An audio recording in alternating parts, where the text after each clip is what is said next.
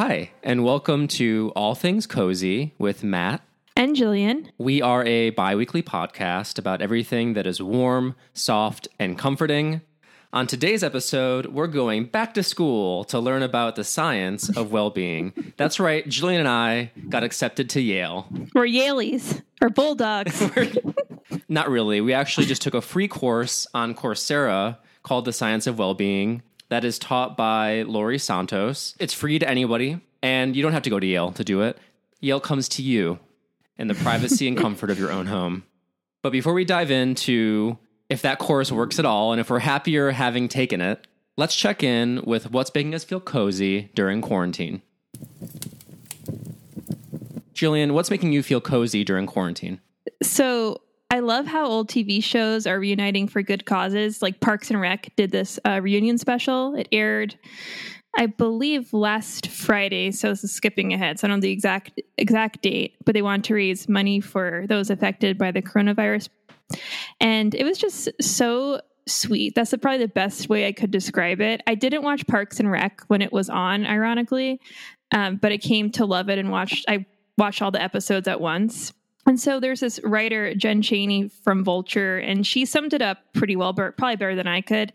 And she said that all the shout outs that the special did didn't feel like pandering so much as gifts from the team that worked on the series and wanted to do something nice for the people who love and miss it.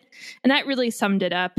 They had the Little Sebastian tribute song, the Cones of Dunshire reference. And so it was just really cute. And I thought it was well done.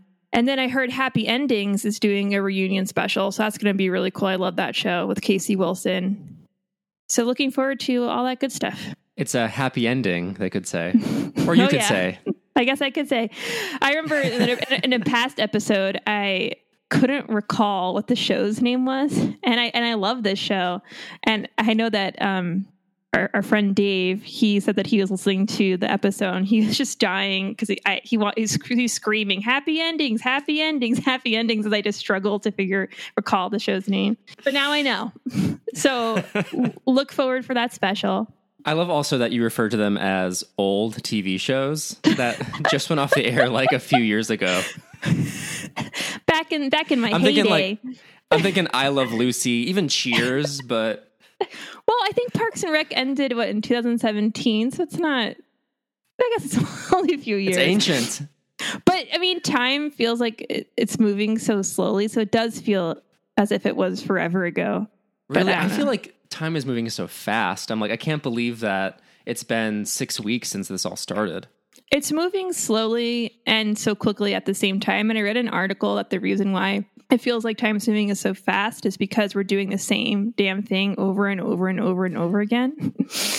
and that is true. I, there's no there's no differentiation in my day, but it does feel s- slow in the sense where the minutes move by slowly because you are doing the same damn thing. So it's this weird paradox. Um, and also, if I'm, I'm rambling, I'm in a I have no electricity right now. I am in a very hot, stuffy room, so I'm doing my best. And the cats are running around. and the cats are running around. There, some transformer exploded, so I don't know what the heck's going on. So was it Optimus Prime? and of course, there's fights about it on Nextdoor already. So what are they arguing about? Oh well, one guy said, "Hey, any updates when the power is going to come back on?" And I wish I could recall the exact phrase this person who responded said, but like, this is not just some pandy namby problem. There are trees that were on fire. Things went on fire. Sorry, it's, you know, you can't have your electricity. your precious electricity. Well, sir, all the things in my fridge are melting. I'm melting. So it is. Jillian, I told you to eat something different than ice cream, but you insisted on only buying ice cream, and this is what you get. My pandy namby ice cream, wherever it was. Isn't it namby pamby? I probably. but I don't know. So people are raging it's a on pandemic. Nextdoor. It's a pandemic namby pamby. So yeah, Parks and Rec, happy endings, Pandy Namby, Bambi, whatever. well, um, when you have your power back, I have a show you should watch. Um, and it's called Dress Up Gang on TBS, and it's what's making me feel cozy this week during quarantine. Dress Up Gang was co created by Rob Boardman, Donnie Devanian, and Corey Lokasik. And they are a group of friends who genuinely love each other. And they made a show about a group of friends who love each other, their roommates, uh, and neighbors. And they just have very calm and gentle adventures. It's a little surreal, and that's where the humor comes from, but it's very kind humor. It's very gentle. It's, mm-hmm. There's nothing mean spirited about the show whatsoever.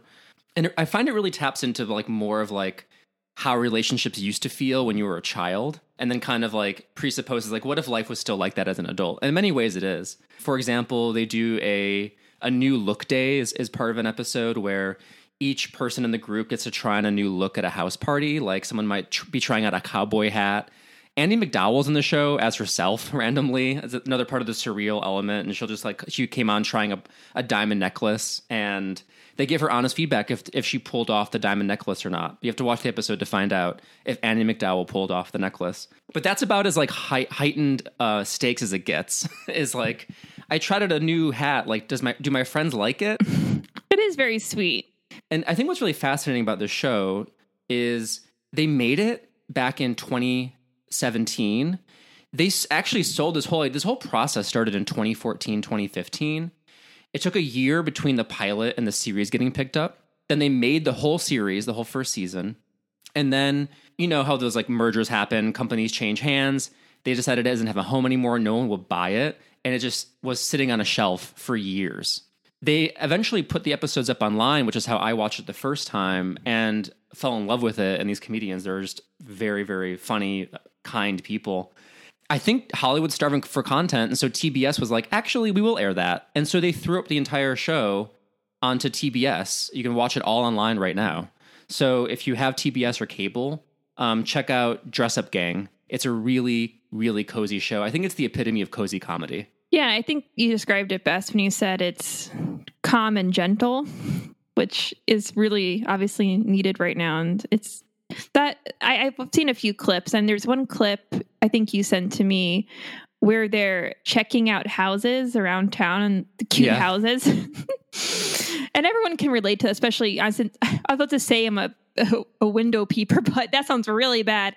But when you go around and look at cute houses and imagine yourself living there, and they did a kind of a little parody on that. It was really cute. Yeah, exactly. They asked for a tour, and then one guy who doesn't feel like his clothes are cute, but they are, but he doesn't, can't accept that, has like a therapy session to understand that he's cute too. And that, that is that is like the epitome of of the the sense of humor.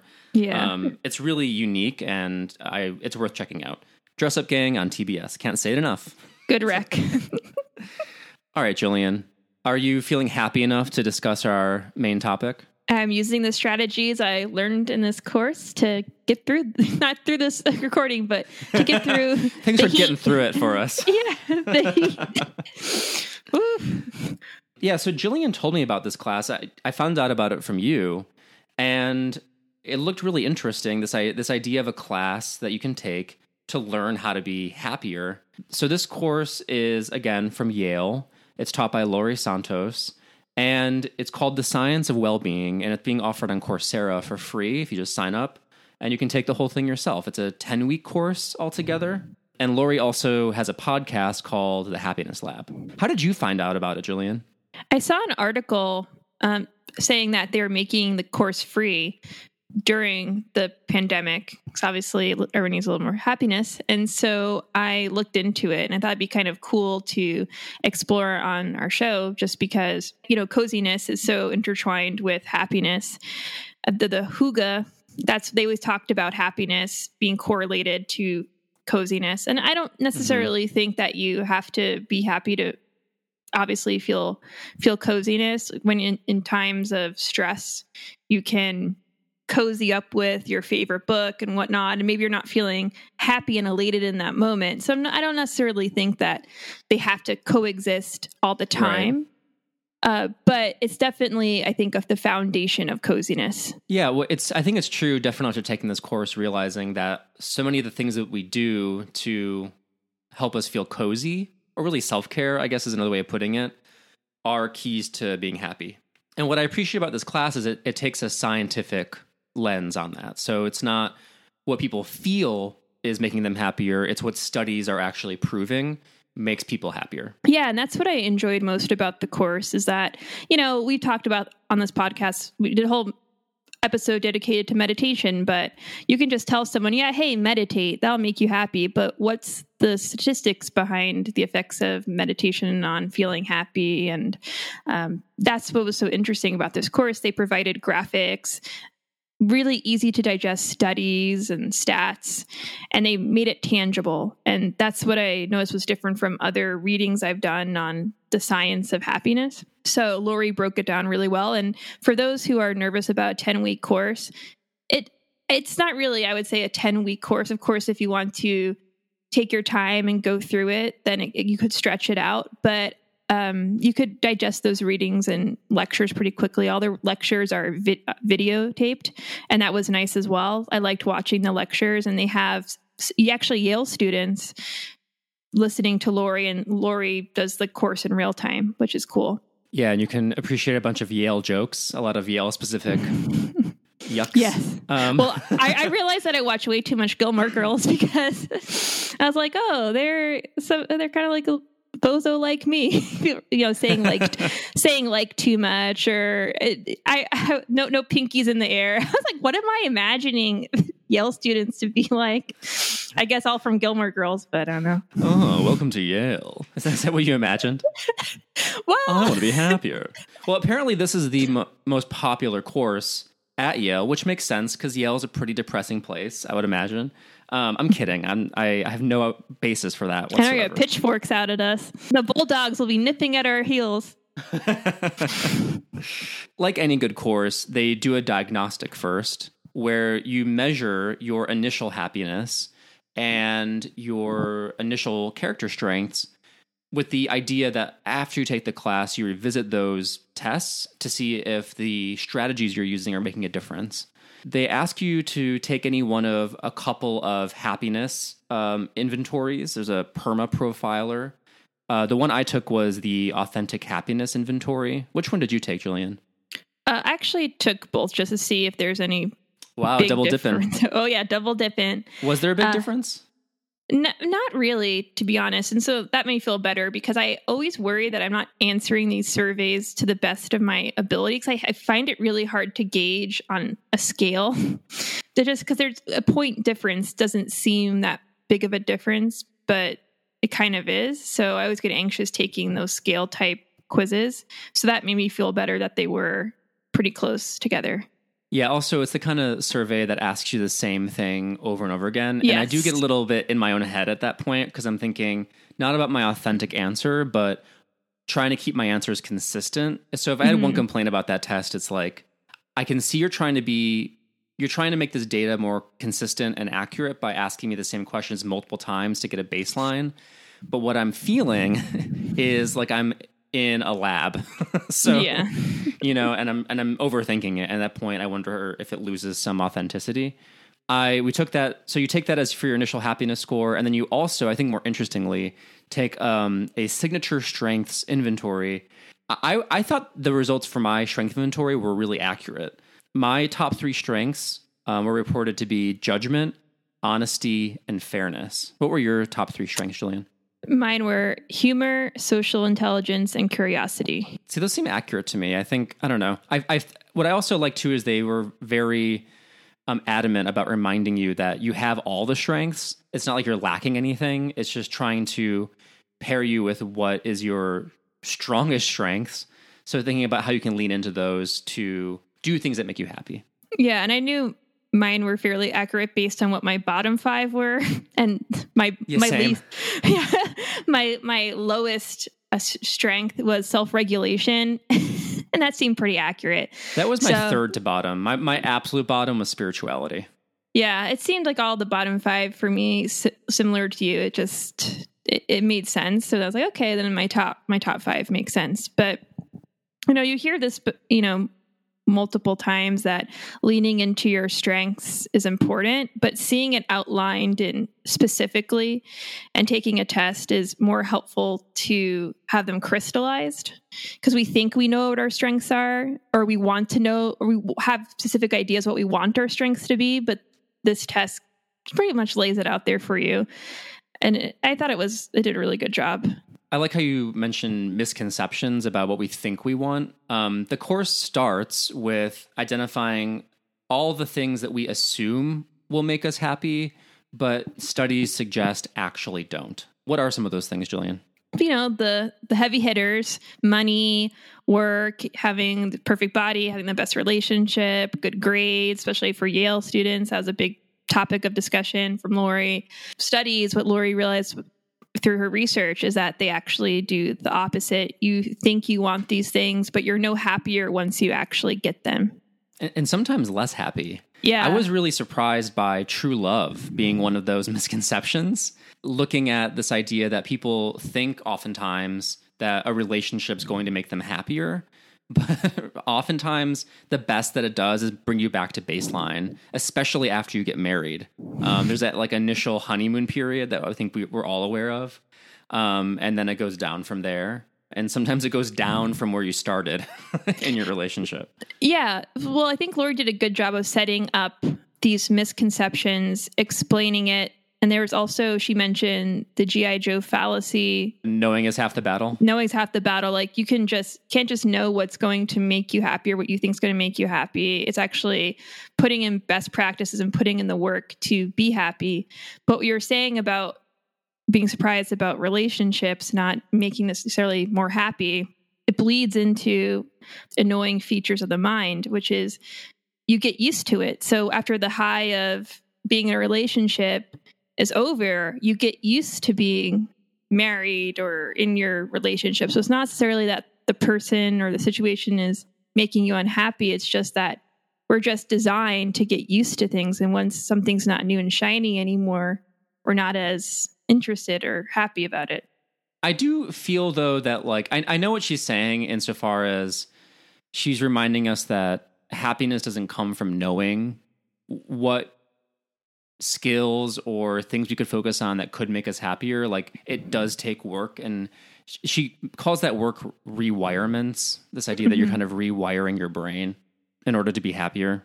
But I, I still think there is something to at least fi- like having that information to begin with, right? Like, well, yeah. I mean, how much lo- how much longer could you be pursuing things that you think will make you happy, having these misconceptions if you if someone didn't tell you or you didn't learn again knowing that those were misconceptions that actually looking at studies and she has multiple peer reviewed studies on all these things mm-hmm. um, that w- with with all sorts of data that she loves to get into that show that just like Jillian said, our minds get used to that stuff. And so even if there's like an initial burst of happiness for all those things because they feel good immediately, they don't have long-term benefits. Yeah, I think you bring up a good point. You know, obviously having information available to you is important. I mean, we we see how so many groups of people or individuals are hurt by not having information readily available to them they don't have access to the internet or they you know they didn't they can't read or what what, what it might be and they don't have access to information so they have no starting point and that's in my opinion is very detrimental but i think it goes back to something that has become more of a popular idea in, in recent years which is that happiness is just like exercising you have to put in those that effort and you have to find a routine that works for you my only th- issue with that is if you're already in a place where you're feeling, you know, depressed and whatnot, how do you get the engine started? So, for example, one of my top strengths is social intelligence, which means that I can read a room and I know how to make people feel comfortable and good about themselves, or I know when to reach out if someone's hurting, what have you. But let's say that I'm struggling. Well, putting out, sending a text might feel like walking up a mountain, you know? And so um, right. It's it's one thing to know these these things, but um, if I know how to rewire myself, but how do I even get to the starting point? And that's something that I wish that she had talked about a little bit more. Um, because it's one thing to have all these strategies, but if you're you're just in a place where they just seem so overwhelming, I you know that's just one thing that I wish there was a little bit more context on. Yeah, I think that's a great point. I would have liked to see that too. And I do wonder if there was room for more discussion about the role of therapy or medication, which she does touch on a little bit. but doesn't really weigh in heavily one way or the other on those things Mhm. um, as potential ways to, like you're saying, kind of get that engine going. If you are so low that you that even implementing a strategy like this, or like both of us have self regulation as one of our bottom strengths. So a lot of these skills take a lot of self regulation, and you really have to be on top of yourself. And she does share some strategies for that in terms of goal setting, but you're right. I think there is something a little bit missing there around getting started. If you are laid low, how would that work? Yeah, for sure. And you know, as she points out multiple times, our our minds are our own worst enemies. We're we're not wired, I think, to be happy if in the sense if we're if we're subscribing to the fact that our happiness is based on rewirement, then our, our mind is our is our is our biggest struggle. So one of the annoying features that we discuss is that our minds just get used to things. So whether it be a relationship or having money, we, we get used to it and it loses its luster. And a, and a, one of the other things that I found interesting was that our strongest intuitions are usually wrong. So what we think we want is actually not what not what we want. We can think about it in the sense that we might have picked jobs or career paths what we thought we wanted, but they're not really playing into our strengths or what we're taught they're what we're taught to want. And that could lead us on a whole whole pathway away from our true selves. And how do we get back onto that path? Because that's another thing that i thought about too. Was like sure i could have been miswanting my whole entire life and not not being be honest with that but how do you get back on that that path when you're really deep into it you know? There is this thing where, yeah, we know that our minds can lead us astray and our intuitions can be wrong. And she's often apt to using a visual metaphor for that, which mm-hmm. which is those optical illusions. And you and you know, right, after you're shown that, for instance, like one line is the same length as the other, it just looks longer because of the way the ends look or something like that. Your eyes can't help but see it anyway because they're built that way. And she says the same thing about the brain. I find that so frustrating though, because you know, it, this idea that like I could still always be miswanting things, I could still always be mm-hmm. following intuitions that are totally wrong, as wrong as that visual metaphor or that that optical illusion. It's almost an argument for therapy. It's like it's like how do you know that unless someone takes you aside and you realize you're miswanting? The reason that we see that the optical illusion is in fact an optical illusion is because someone shows us that it is, right? Mm-hmm. Because they put a piece of paper on both sides and they take away the element that's confusing our brains. Um, but if you don't have someone doing that, how do you know you're miswanting it? I think you just have to play big brother on your mind all the time and just have really honest check-ins with yourself and say you know like really get down to the point of it and i think she brought up that issue when she was talking about one of the other annoying features of our mind is trying to measure ourselves against unrealistic reference points didn't she give a good, a good, good example of three olympic athletes winning medals. And so the bronze medalist is you know probably the maybe the happiest because if he was one minute away from not getting that bronze medal he wouldn't have been standing up there at all. But the silver medal is probably the unhappiest athlete because they they would think to themselves, well, if I was one minute faster, I would have been at gold. So we're always judging ourselves by these reference points, and sometimes these reference points can be good because let's say we're judging ourselves based against someone who's maybe suffering in ways that we're not. But if you're judging yourself against people who, in your frame of reference, you think are doing better than you, you're going to be you know more unhappy and then you have to really have check-ins with yourself and say okay well is that a fair reference point am i being too hard on myself? Is that a realistic thing to judge myself on? And so you really have to have a lot of self-awareness i think to succeed and to to be happy to begin with. You have to be someone who has dialogue inner dialogues. And if you're not that can be that can be tough. I think the most interesting part of this entire class for me were her discussions around social comparison, because that's something I find myself struggling with almost daily. This idea that you're not really comparing yourself against even your own benchmarks for yourself for what you want or what you feel like will make you happy. We're still often comparing ourselves with other people and basing our happiness on what they have and what we don't have because they have it.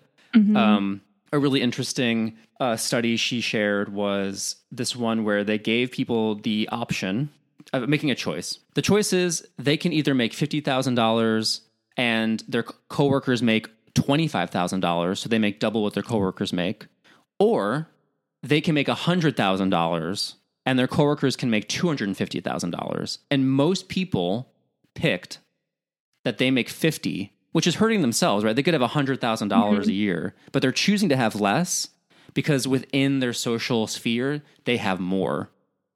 And Yeah. so there's a way that we are actively working against ourselves and our own interests just because of social comparisons. People who, another thing she shared, people who watch TV often think that everyone's making all this money, right? That everyone's all the, like everyone's rich, but that's just not the case. You only just see these extreme examples on television, like Kardashians, and if that's what you immerse yourself in, you start to think that's normal, right? You get used to that, or you think that that's what other people have.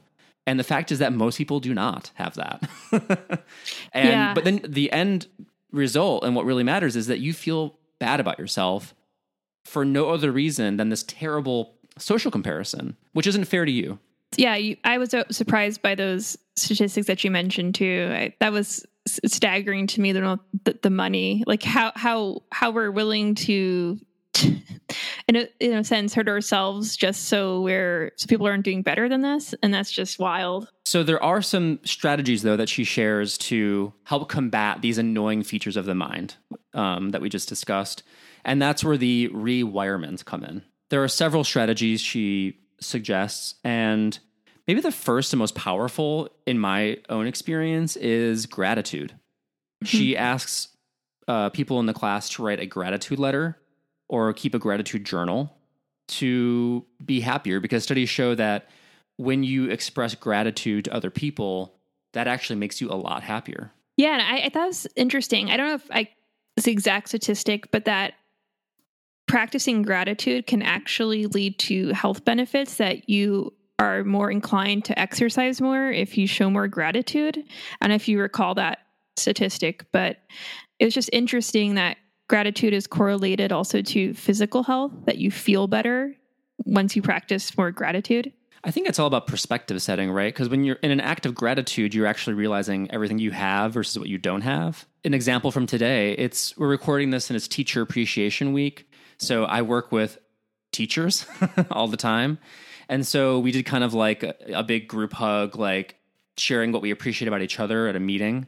I feel great. I felt great all day just because I told two two coworkers what I appreciate about them. It's like a, it's such a simple, powerful thing, and it really is life changing. I really want everyone listening to challenge themselves to think about the times that somebody has expressed sincere gratitude to you, especially in person. Um, how you feel about that person. When I think about people who've done that, I find that those are the people in my life that I'm the closest with and that I have a bond with that's almost unbreakable. And there's something life changing about that, and realizing that if you express more gratitude to the people in your life, you're actually forming more social bonds that will, in turn, again, increase happiness. And I don't know, I, I really think that, especially not just the journal where you're being grat- you're being um, thankful for the stuff that you have and you're acknowledging it for yourself, but I think 10 times more powerful is when you're really expressing that gratitude to others. Yeah, and I think the handouts that accompany the course are really helpful in outlining that for people. So each rewirement exercise comes with a PDF worksheet that you can download, and each day you can write something that you're grat- grateful for. And every exercise has that sheet so you can see it tangibly. And that's what's another great thing about this course that I love. It's not just discussions and lectures. Laurie encourages people to put it into practice and record their efforts down on paper, which is it's always great to see things written out. I think that's very helpful. Another one of their rewirements is savoring this idea that you really take the time to appreciate the thing that you're enjoying like fully. Be another way of putting this is is mindfulness and being in the present moment which we talked about in the show before mm-hmm. because your brain is actively always resisting that right? You're when you do things a lot you get used to it you don't savor it. And so she really encourages everybody to savor stuff they enjoy. So let's say you're playing a game like really being in that moment and not letting other distractions seep in a lot of people use social media and their phones to savor. So, for example, I'm at a beach and it's a beautiful sunset and I want to take a photo of it and share it. Now, sharing your experiences can be a great way to savor and to be mindful in the moment and to make that glass longer and revisit it later. But I really love that she pointed out that social media is not ideal for this. In fact, she suggests getting off social media altogether because it's harmful to other people and it goes back to social comparison. So when you're savoring something and you sh- you share a photo of your Zoom call with all your friends and you're having mimosas on Zoom, that may help you savor that moment. But what you also run the risk of is people who are lonely in your feed and feeling like they're mm-hmm. not getting acknowledged, they're going to see that photo on Instagram and think, wow, that person has that and I don't, and I feel bad about myself now. So there's always this kind of double edged sword of savoring online where even if you have the best intentions and you're just sharing it because you enjoyed it and you just want to show people to share in your joy, there's a good chance it's actually a negative social comparison for somebody else and they're feeling left out. That's a good point. That just seems also like something that would ramp up my anxiety a lot. just thinking about all the unconscious consequences that you can have when you post something. Uh, but going back onto the topic of savoring, she also brought up a great point that if you take a step away and a break from something, small little breaks, let's say you're watching TV and a commercial comes on, a commercial feels annoying in the in that moment, but they notice studies have shown that you appreciate TV shows more or once once you're back from commercial. So, for example, if you're eating a sandwich, maybe eat half of it now and then save the rest for later.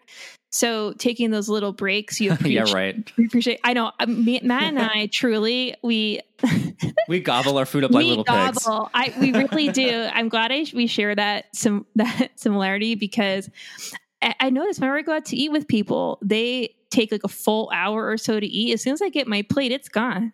I'm I'm enjoying. Oh no, yeah, it. I'm.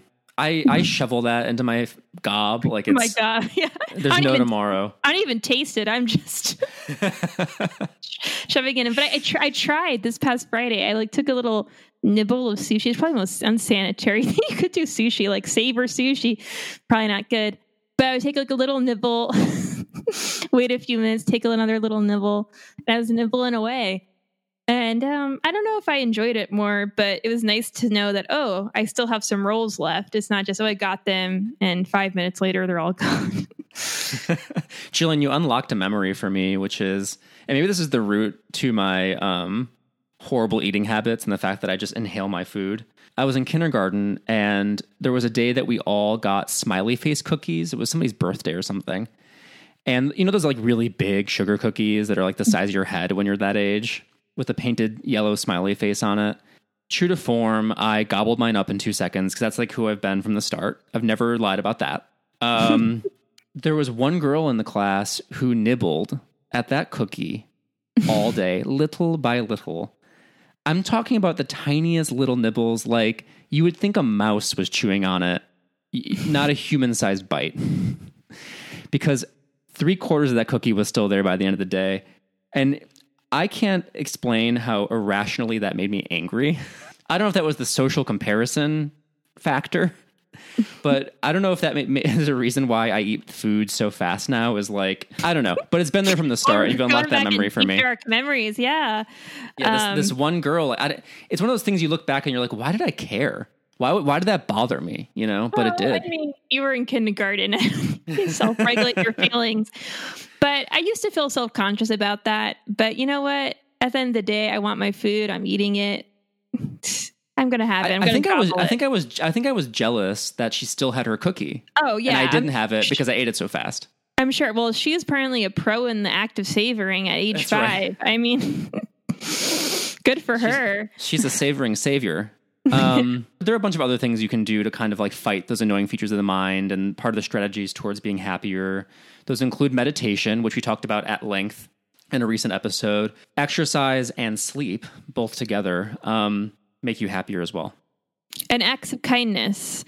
Uh, that's a big thing. They, they showed in studies that doing something kind for someone else is actually more powerful than doing something kind for yourself, which is really compelling because we're in this age of self care. Like, I just feel like it's beating the drum self care, self care, self care, you know, and that's such a buzzword now, but she Laurie brought up an example. Well, you know, I would get my get a pedicure to make myself feel better when I'm feeling down, and studies show that if she actually paid for her friend to get a pedicure, that would make her happiness levels go up as opposed to getting one for herself. And that was interesting to me because I guess maybe self care is just like taking a shot of happiness, but it's not long lasting. But when you do acts of kindness, it's like sipping a glass of wine.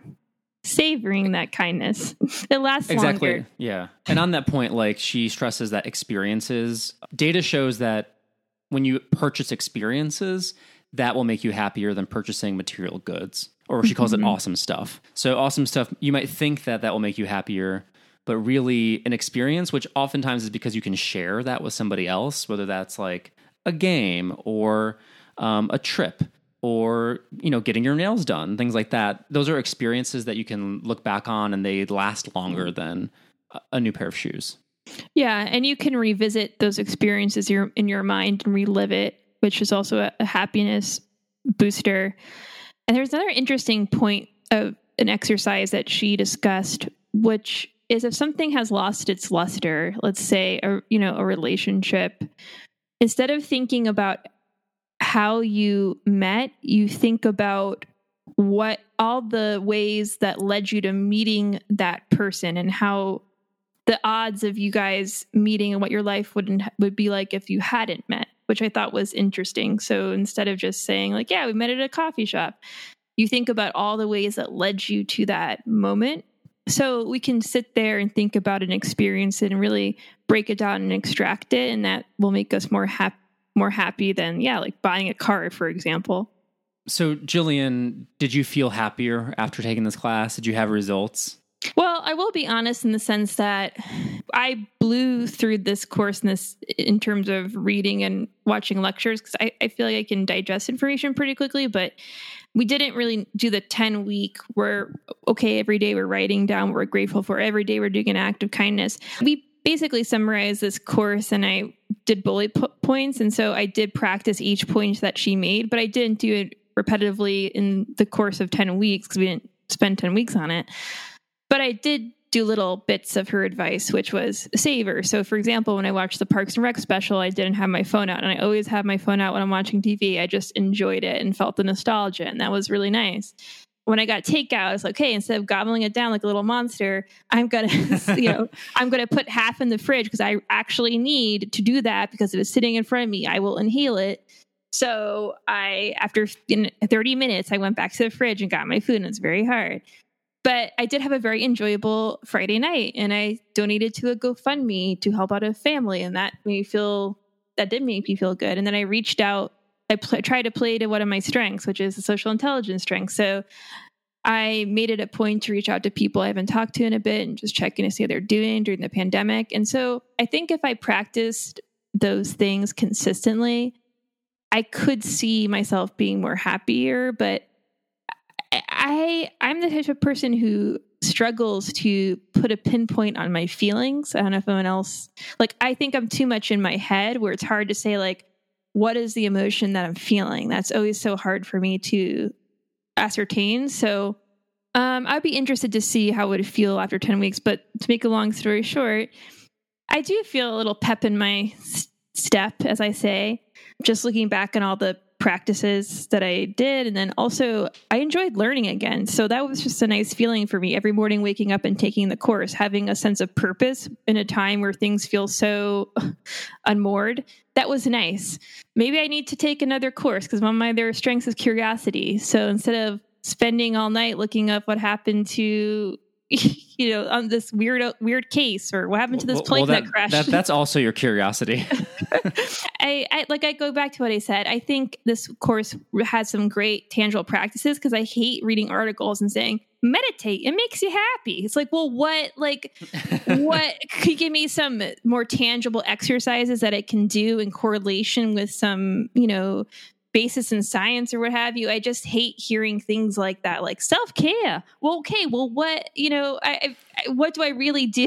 like, should I? How much should I do this? I want instructions. I hate feeling just like I'm in a dark room uh, uh, in a dark ocean, just trying to find a piece of land. Because that's honestly what happiness feels like a lot of the times. I want more concrete best practices yeah. and strategies. Sorry, go on a rant. oh no, I mean, I, I, think that's all very true, and I, I experience a lot of the same stuff, and I also crashed the course as well. So I kind of feel like I can't speak to its efficacy because I didn't take it in the way it was meant to be taken, which is mm-hmm. one week at a time. I did it all at once. I gobbled it up like I do my food. Um, I, I did not savor it, but I do feel like I'm way more reflective now and it has made me stop and think about some of my choices and um, ways I can use my time better, and ways that actually I have changed some of my habits since uh, everything's happened with the shutdown and coronavirus that have been making me feel better, and why that is. So it's given me some kind of perspective and reflection that I didn't have before. And I kind of want to retake it, to be honest, mm. and go through much more slowly. Yeah, me too just so that I can actually try it. Because again, I can't speak to does this work, and again, are you going to come out of this ten week process of so much happier? And honestly, I, I, I suspect that even if I did do everything it was asking me to do, that would be a minimal change, right? After, mm-hmm. well, I guess that is like two and a half months, so maybe that would be quite a change. But I, I do think it is worth slowing down and, and savoring this class and taking the opportunity while it's here for free um, and checking it out on Coursera. Yeah, and we can check back in a few episodes later and see how it helped us. Yeah, I think it's a great idea. If I have one little nitpick about the course, I do wish that the lectures were a little more spread out because mm-hmm. I found in some weeks you have like two and a half hours of videos to watch, and then other weeks there are nothing. and I kind of feel like it would be a little bit more focusing if it were broken down a little bit more. That was like one thing I kind of wish were, were there.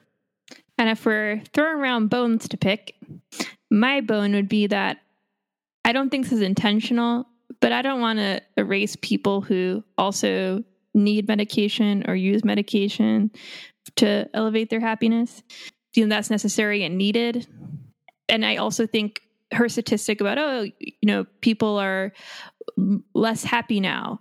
Okay, that's true, but and I know this was discussed through questions and the lectures and students brought this up as well, but perhaps it's just because we're more comfortable about discussing mental health than we were, let's say, in 1960. So there's more instances of being people and more people being unhappy because it's actually comfortable to talk about.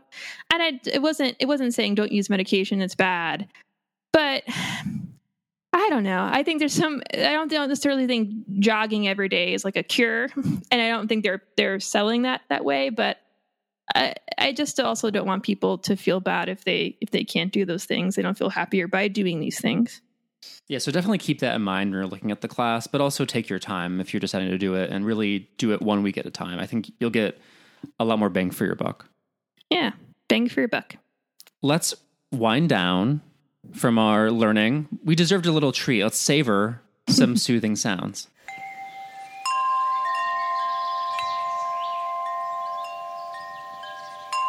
My soothing sound this week is from a band called Waxahatchee. Waxahatchee is formed by um, the singer songwriter Kate Crutchfield, named after Waxahatchee Creek in Alabama, where she grew up. And it's her acoustic music and she just released a new album called St. Cloud. It's one of those albums. I think it's an instant classic. I'm gonna go. Uh, I'm out on a limb. I feel really strongly about it. Like front to back, this album is excellent, and I highly encourage everyone to give it a listen. It was really hard to pick one song that I felt like. I, also, when you really love an album, and you're like, what is the one song I can I can share with people that I feel like will really get them enjoying it and they're going to like it as much as I do and I couldn't necessarily find that with any certainty, but I, I did choose the song Can't Do Much, which is kind of this sort of pragmatic love song where it's just sort of resigning, like, you know, I, I love you. Um, I think about you all the time. Yeah, that's it. it's unsentimental, but it's also very sweet in its unsentimentality. And let's take a listen to Can't Do Much by Waxahatchee.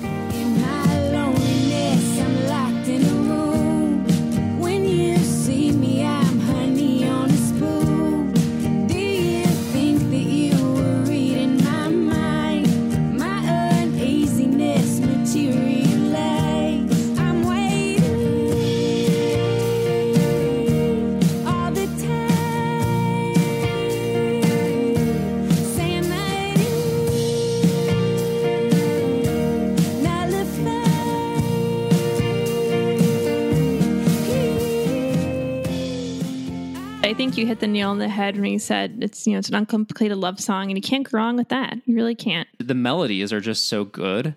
My favorite thing about her is her voice. It's just this. Mm. The tone she hits are just. I, I, don't know how she does it. It's like I feel like I can hear two tones at once when she's singing. It's really pretty. And she's evolved in a really cool way because just hearing her her old stuff, I liked her, but it wasn't. I wasn't in in love with her. But her, her recent work has really hit all the right notes for me. So check out Waxahatchee and her new album St. Cloud. Jillian, what song is soothing you? The song that is soothing me this week is Roses, Lotus, Violet, Iris, which is a long title, by Hayley Williams from Paramore. I discovered the song because she has Boy Genius doing background vocals on it. So I was curious oh, and cool. I listened yeah, I listened to the song and it was really really really beautiful the lyrics are a female empowerment. She released it on uh, International Women's Day. It's from her solo album. It's going to be released on May 8th. Petals for Armor. She had to delay it because of the pandemic. And I never really listened to Paramore, but I, am curious with her solo works. I really enjoy this song. I like the chorus, and I realized that maybe my cozy barometer for music it's either really sad or really pretty. And I think this sounds really pretty, and that's why I like it. So let's feel sad and really pretty and listen to Roses, Lotus, Violet, Iris by Hayley Williams. Roses, roses,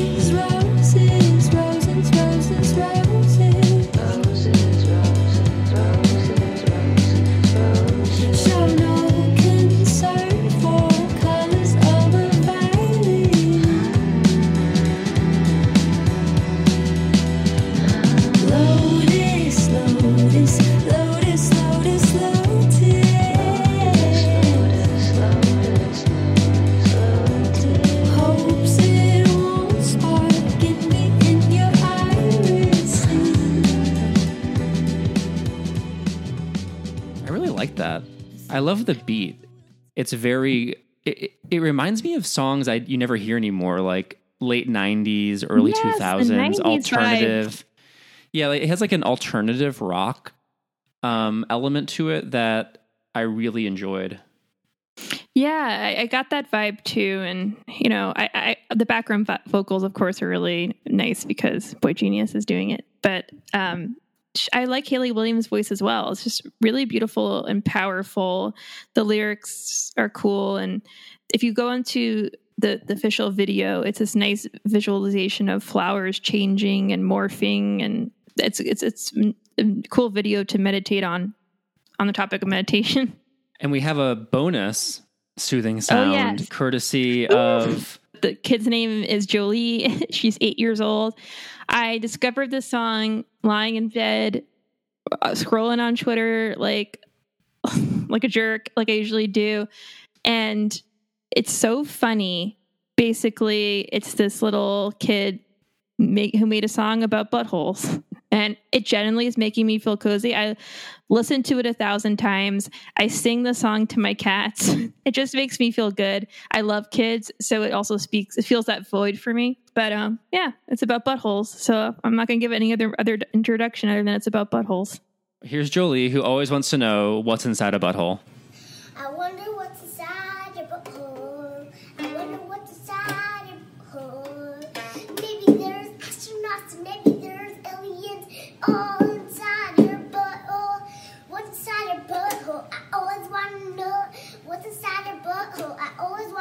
Want. What's inside a butthole? That chorus is slapping. Well, here's my thing. I was thinking, as I've been thinking about this song a lot, and it really drives home for me the fact that how much each word means so much when you're writing or making a song. Because mm-hmm. if I mm-hmm. was an adult writing this song, I would say, I want to know what's in your butthole, or I need to know what's in your. I need to know. What's, no, I need to know what's in your butthole. But she says, I always want to know, and the always makes it hilarious. And she's singing that chorus so fervently. I always want to know. I always want to know. and that's the part that cracks me up. It's not even the astronauts being in the butthole. It's not about the aliens being in the butthole. It's about I always Her always want wanting to know. Yeah. Uh, yeah. Yes. She's on the bus. She's eating her mac and cheese. She's in the bath. She's sleeping. She always wants to know. and that's the part that, that really gets me. Um, and I think we just need a laugh right now. And it Yeah. makes my, me laugh. I sing it to Reese's and Snickers, like, what's in your butthole? I always want to know. Uh, I, I think that might be a contender for coziest song of the year for sure. it really is. That chorus. Oof. To wrap up, we actually have candles to review today. I should say that I finally, Jillian's been on top of it from day one. I finally stepped my game up, and we have homesick candles uh, to review. And I picked Chicago for for my home, and Jillian has Long Island for her home. I also got a New York City one just because this it sounded good, so I can talk about what that one smells like too. The Chicago candle is described as the windy city is captured with the complex scent of rich chocolate carried by bursts of Great Lake air. I'm definitely getting chocolate. It's a, it's it really is just like a chocolate candle. I like the cold bursts of air. That sounds actually like a very intriguing scent. Do you smell Yeah. the cold air? uh no, I smell the chocolate and I think it reminds me of like the fudge chocolate candles from Yankee Candle, that kind of stuff. It's good. I like food scent, so it's working for me. I like it. I don't necessarily feel homesick though. I don't I don't feel like this captures Chicago, to be honest. Yeah. But it's but it's good. I like it. Well, I didn't know chocolate was such a big part of Chicago's. They have history in chocolate, or Yeah, I mean, well, there's like there are chocolatiers in Chicago that are local, like Fannie May, but Mm. you know, I I think they're trying to get that kind of magnificent mile. Like the Chicago one is just very chocolatey, and it's fine. But if you if you like a chocolate scent, you're gonna get a good one with the Chicago candle. Jillian, you have the Long Island candle. What's that one? like? yes, I do. Well, I don't have the description on hand, but I recall being very struck by it as it mentioned the Long Island Railroad, which, if you've ever been on it, no one would ever want that scent anywhere. and I'm not being dramatic. It, there is a specific scent. Like if I was in a coma and you like put the Long Island Railroad, bottled it up, and put it in- front of me, I would I'd probably like wake up and be like, "Where's the, am I on the Long Island Railroad?" It has a very specific scent, and I would not want that in a candle. The other description was cha-ching, credit cards. That's totally you. you know me, cha-chinging all around town, swiping my credit cards left and right. I did not get those scents. I don't know what credit cards are supposed to smell like. I don't have many. I'm a poor, you know, a poor person. So, but this smelled like Febreze. So I guess in the sense of like, I could hear Long Island mom being like, "We're having people over. Get out the Febreze." I could, I could smell maybe that because it does smell like Febreze. This is a that's a strong scent. That being said, I have been burning it all week long because it is not a offensive scent. It's just not a scent that I'd want to smell over and over again. Yeah. The the benefit of this candle that I will give it points for, it has a great burn. It really burns strongly and it lasts pretty long because I, I couldn't wait just to review it today. I was burning it. And it lasts very long, strong flame, and you get your bang for your buck. Yeah, I do think you these ca- candles do last a long time. I will say that, and they burn very cleanly and evenly. So that's a, a great plus for them. I have to say, the New York City candle is a star. Really? It smells so good. It's described as the distinctive sense of spring days in Central Park, fine department stores, and concrete capture the energy of the greatest city on earth. And I think it's really more of that kind of like, mm, eucalypt. It's almost eucalyptusy or like amber and incense kind of scented. There's something with the department store thing. It does get that. It gets that kind of you know you- you're walking into like uh, A Bloomingdale's Ma- or Macy's or whatever, and you're kind of you immediately hit with that kind of pleasant department store smell. But there's more going on to make it not cloying. Mm-hmm. Um, I love the New York City candle. That that is one I will say is worth getting, even if you don't have any sentimental attachment to New York City. So, I, I think like these candles, really, they've just gotten like marketing down pat. Like people, they're an easy gift right? Yeah. Um, oh, I know you're from Chicago. Here's a Chicago candle. Oh, cool. You know, so I think these candles really are a coup in marketing, and I think that's honestly their biggest strength is the nostalgia they inspire just by existing. But there are some of them, like the New York City candle, that I think are legitimately good candles and worth the money. Um, but it is kind of a crapshoot, and you kind of don't know until you try. yeah. because they are an online they are an online brand. Um, but I will say that it took forever for these candles to arrive, but I don't want to hold that against them because we are going through a global pandemic. So I feel bad whining about shipping delays when there's so much going on. So, but that is something that happened. Yeah, and I think you hit the nail on the head where they do awesome marketing. Who, especially especially when they can't travel to the places that they love right now, who wouldn't want a homesick candle? But I think it goes back to nostalgia being rooted in specific memories, and of course, one candle just can't hit all those yeah. feelings, what you feel about a place. You know what what your scent of Chicago and feelings about it is different than someone else might be. So. It's it's very subjective, but I'll have to check out that New York City candle because that sounds lovely. Yeah, check out the New York City candle. I would like that candle is like wick up all the way. Um, the Chicago one, I'd give half a wick to. I think overall, I feel like you know it's kind of like a. I, I- what would you say for the Long Island one? Half a wick, no I wick. would say half a wick just because I don't particularly like the smell because it generally does smell like Febreze, but I, I do love the fact that as soon as I lit it, that flame was blazing. It was a strong flame and Ta- it back to the cozy awards. Yeah. Well, that's what I was going to say. It's not a dangerous blaze, right? You know, I have to call the fire department, but it's a nice, respectable blaze. Two out of three ain't bad. Two two wicks out of three. Yeah.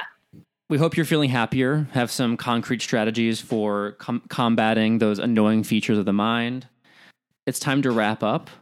I do want to shout out all of the amazing people who rallied and pushed us over 100 reviews on Apple Podcasts. Thank you so much. It, it really is kind of like been our own little milestone, and we've been looking forward to it for a long time. And, and you helped us get across that finish line.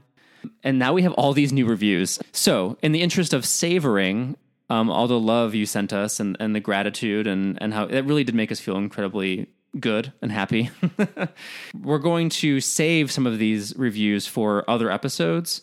In particular, the bonus cats episode, which will be coming at you next week, which you've earned. it, sounds like a punishment, but I guarantee it'll be fun. We'll be talking about the Cats movie. It'll come out next week, so that you won't have to wait a whole two weeks for the new episode. You earned us talking about the movie Cats. So, first of all, thank you to Madelay C. Mandalay C. There's something about all those together. I can't read it, but thank you all the same. Who writes absolutely amazingly cozy. This is my first time getting into podcasts in general. Due, the, due to the pandemic, I have been trying to find different forms of entertainment, such as reading and podcasts. I just found the reading genre of cozy mysteries and typed it into the search bar of the podcast application. And now, on on their new journey, um, they found this podcast and uh, continues. It's just what they needed to, for their stress and anxiety. Makes them feel warm and fuzzy, kind of like Christmas season and Hallmark movies. Another guilty pleasure during such an uncertain uh, time of panic. It's just what I needed to feel cozy. I started with episode one. We'll be catching up. Thank you for this awesome podcast. I'm loving it so much. We hope you carry through to episode 75 where the shout out is. And then also thank you to BJ Robin, who wrote Pleasant, Smart, and Fun. The hosts are personable, pleasant, smart, and fun. I've always said you're personable, Jillian. Um, their guests are interesting and varied. Their podcast really opens up the world of cozy. And more Betty. I've always argued for more Betty. And more Betty's delivering more Betty, warm and cozy. More Betty writes, Matt, Jillian, and guests, two and four legged, help me get through the Aw. week. The podcast is a warm cuppa on a rainy day. It's the warm blanket you needed to complete the experience. Thank you for all you do. Thank you, That's More Betty, and thank you to everyone who wrote a review on Apple Podcasts. We'll be reading more of them soon, but we also want to shout out our amazing new Patreon subscribers. Yeah, we have Katie Jungman and we also have Miriam. Miriam, please give me your address when you get the chance so I can send Give you her the address, a, Miriam. a cute, cute, cute sticker and magnet. Also, apologies to our some of our patrons. I had to send out a little note in an envelope instead of our usual card because shipping's been delayed and I ordered new cute cards to send out. So I didn't want to delay this the package. So apologies if you got a little scribbled note. I will send cute cards now that I have them. And also Stephanie Shizik, she was a new patron, Bonnie Robinson. And also thank you to Mark for joining me on Words with Friends. A true friend for, with A words. tr- a true friend with words, and I had a joy playing with you. And I'm I'm on there, guys. If you want to play with me, I'm still chugging along. Haven't won my first game yet, but I'm trying. And also, happy birthday, Katie. Your birthday was on April 29th. But wasn't sure if I should do it before or after. We gave you a shout out on social media, and now we want to give you a shout out on the actual podcast. So happy birthday. Happy birthday, Katie. Yes, you've been an awesome friend of the podcast from giving great bar recommendations in Austin to just supporting us and being a patron. We love, love, love having you as a listener, and you're awesome. We hope you had a great day. Yes, happy birthday. And thank you all who just listen to the show. We really appreciate you. There would be no show without you. We would just be two wackos talking into microphones at home. So really do need and appreciate you. We are grateful for you every day. Thank you for listening. And join us again next week. We'll we'll be dissecting the movie Cats. Until then, stay cozy.